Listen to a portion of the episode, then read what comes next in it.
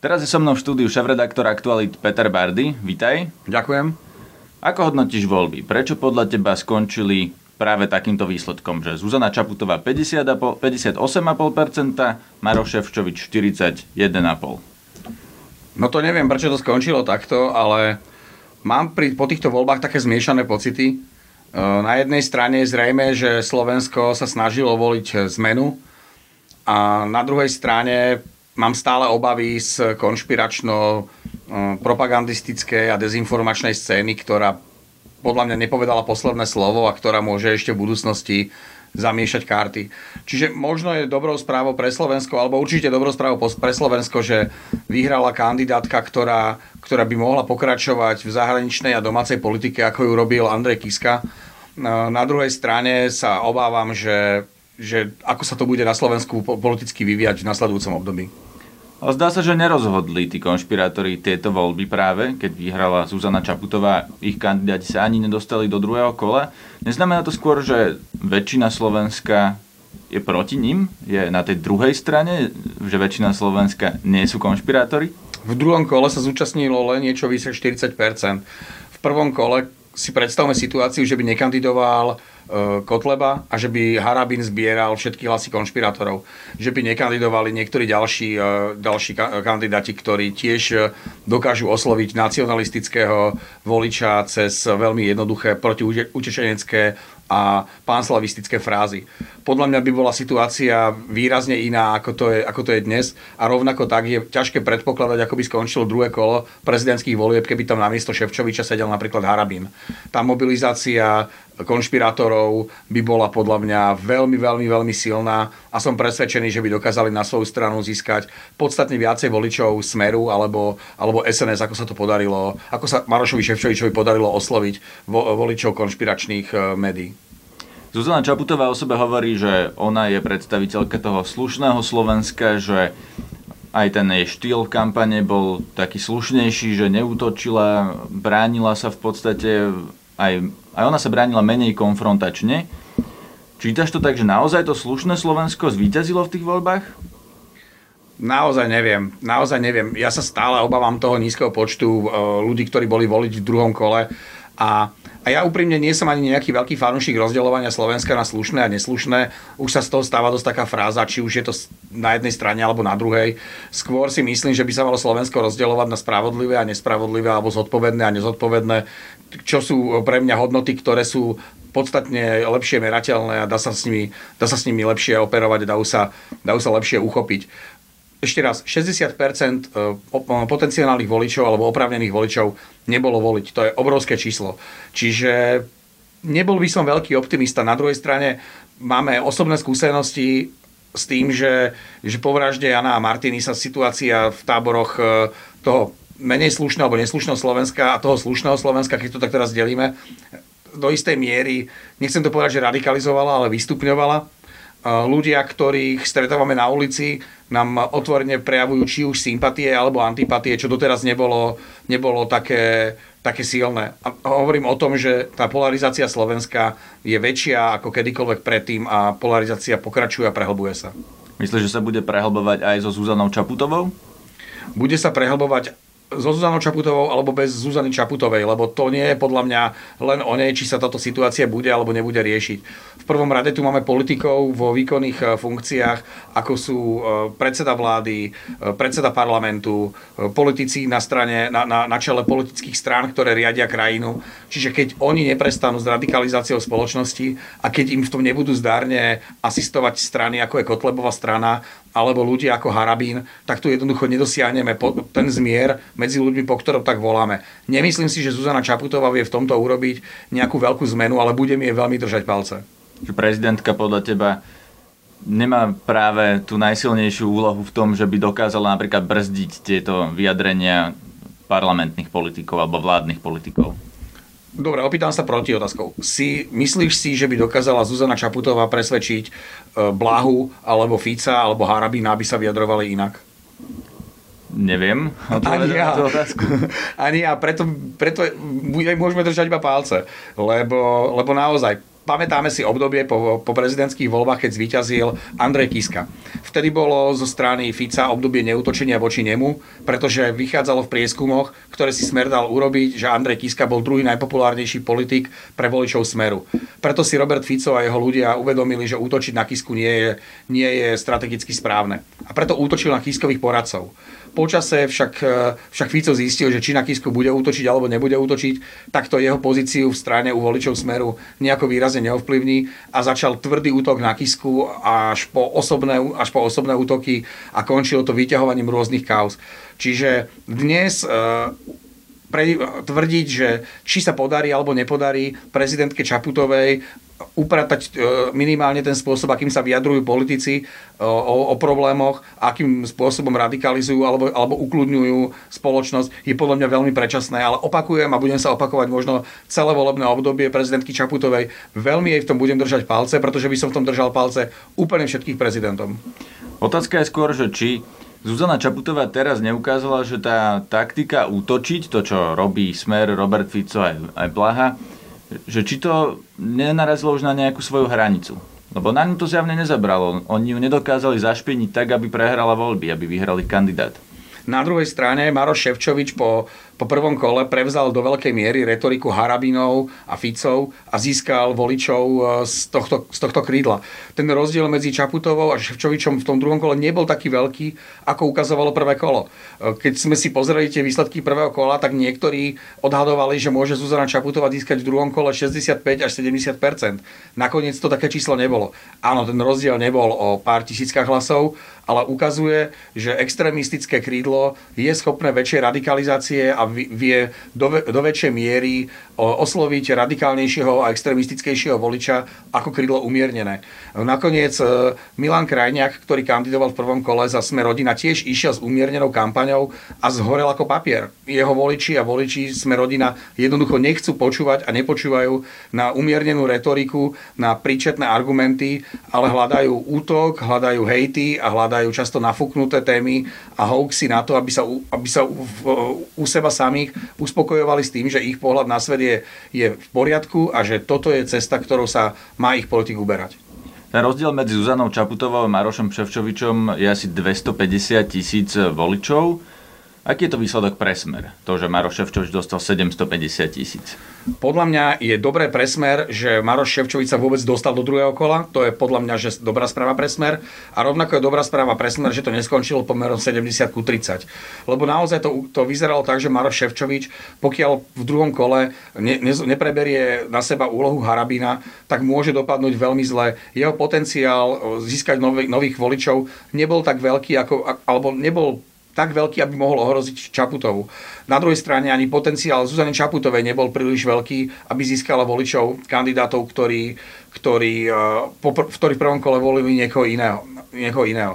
Nakoniec sa im to nejakým spôsobom podarilo, ale je vidieť, že kde lovil eh, Ševčovič pre Maroša Ševčoviča to boli voliči Harabina a boli to voliči Kotlebu, kde, kde získal najväčšiu podporu. A nie je to takto už dlho, že Smer loví v týchto vodách? Veď predsa už od utečeneckej krízy 2015 Robert Fico rozpráva ma protimigračnú retoriku. To, to je práve retorika tej pravicovo-populistické scény po celej Európe.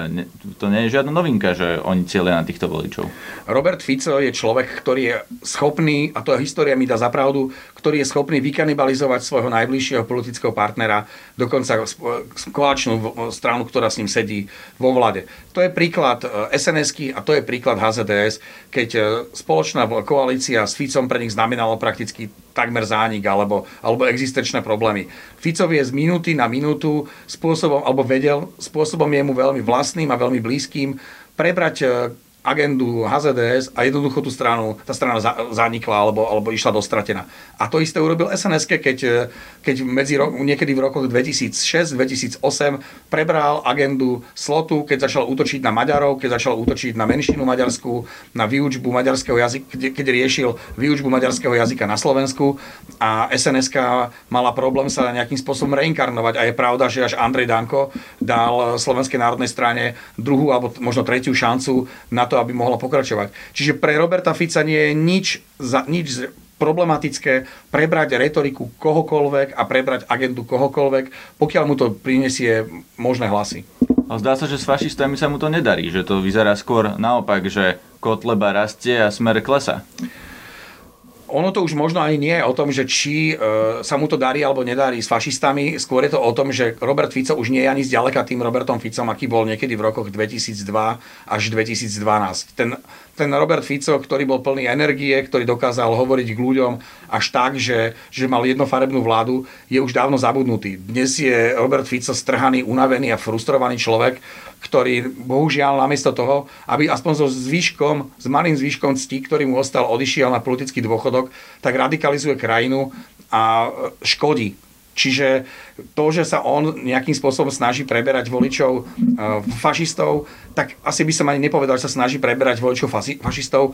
Je to z jeho strany len posledný e, výkrik e, pred tým, ako, ako z politiky bude musieť odísť. Kedy to podľa teba príde, že bude musieť odísť? Lebo teraz už prehral smer vlastne tretie voľby za sebou, ak sa nemýlim. Boli to komunálne voľby, župné voľby ešte predtým, teraz prezidentské, že smer výrazne stratil. Kedy to pochopí, že, že škodí aj smeru? Ja by som bol možno v tomto smere trošku opatrnejší, pretože ani jedny z týchto volieb nie sú tradičné voľby stranické v týchto všetkých voľbách sa presadzovali nezávislí kandidáti, respektíve kandidáti, ktorí o sebe tvrdili, že sú nezávislí. Lenže potom prídu parlamentné voľby, ktoré sú o stranách a tam už tá situácia nie je taká jednoznačná a nie je tak nastavená, že by dnes musel smer e, akutne riešiť, že kto ich povedie e, do, do volie v roku 2020, teda pokiaľ budú, pokiaľ budú budúci rok.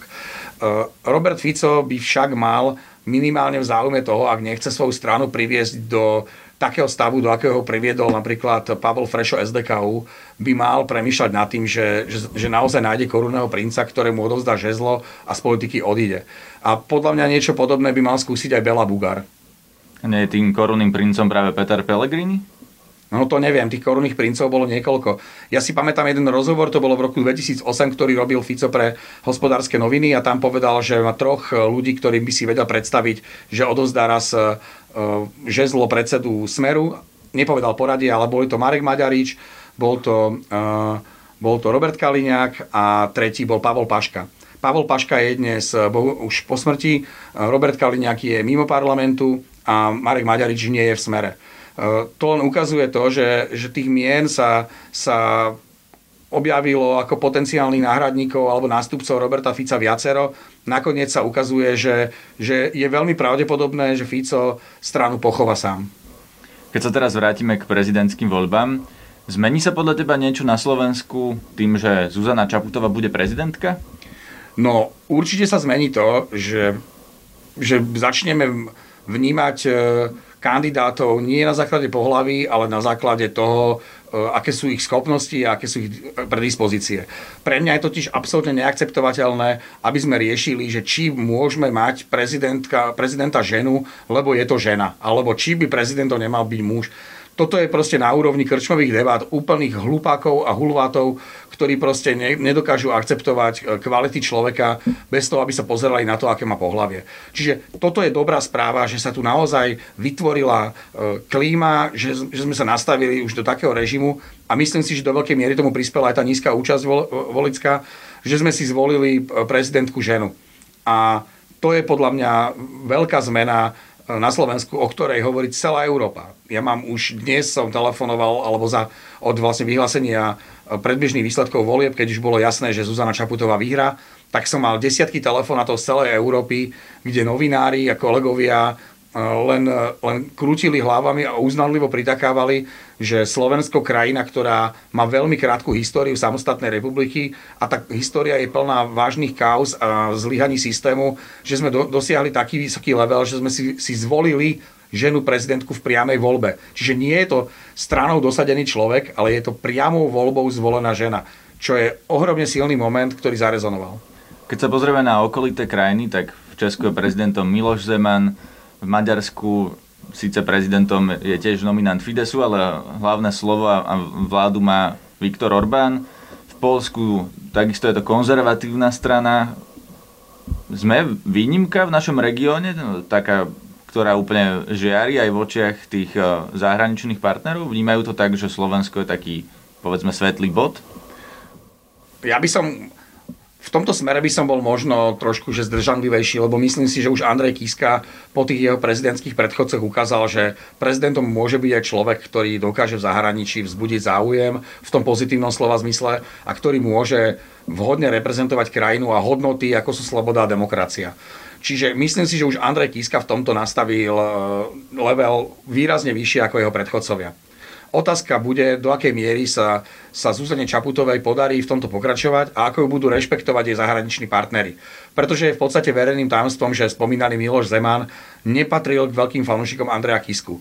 Títo ľudia sú hodnotovo tak diametrálne odlišní a sú úplne z iných svetov, že, že naozaj pre Zemana bol a je Kiska nie úplne najlepším, nie najlepší partner na, na diskusiu o niektorých veciach.